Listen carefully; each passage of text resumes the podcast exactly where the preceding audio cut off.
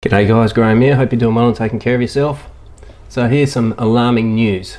The President of the EU Commission, Ursula von der Leyen, I think that's how you pronounce it, um, she wants to get rid of the Nuremberg Code. So, you know, these people are, really are super crazy, right? And um, this lady, if you could call her that, wants to basically get rid of the Nuremberg Code so they can make vaccinations mandatory in Europe. This is rather frightening. If uh, such a thing should happen, it basically means that uh, experimentation on the population of Europe is allowed.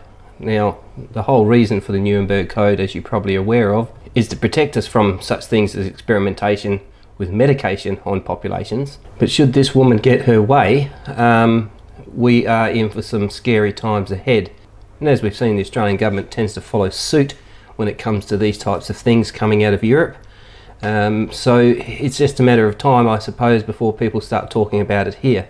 Now we're also seeing they want to give the jab to 5 to 11 year olds here in Australia, um, even though it hasn't been fully cleared and nobody else is doing it. We're sort of jumping the gun and making this kind of thing happen. But uh, unfortunately, the, uh, the whole Nuremberg Code for them, it's unfortunate, it protects us from these kinds of things, although it's just being completely ignored. Now, um, here in Australia, we, we were talking about Nuremberg 2, when at the moment they're trying to get rid of Nuremberg 1. Um, so I don't really think our chances of seeing a Nuremberg 2 is going to be too good at the moment.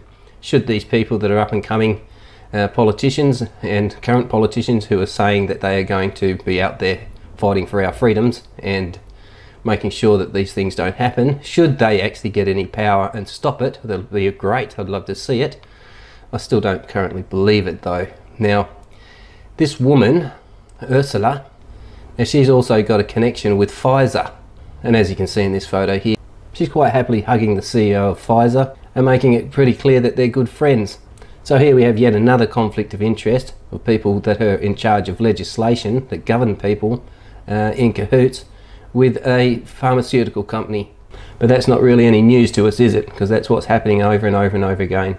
And uh, these people are making it pretty clear that they're willing to go to any lengths and stop at nothing to make sure that they spread their poison.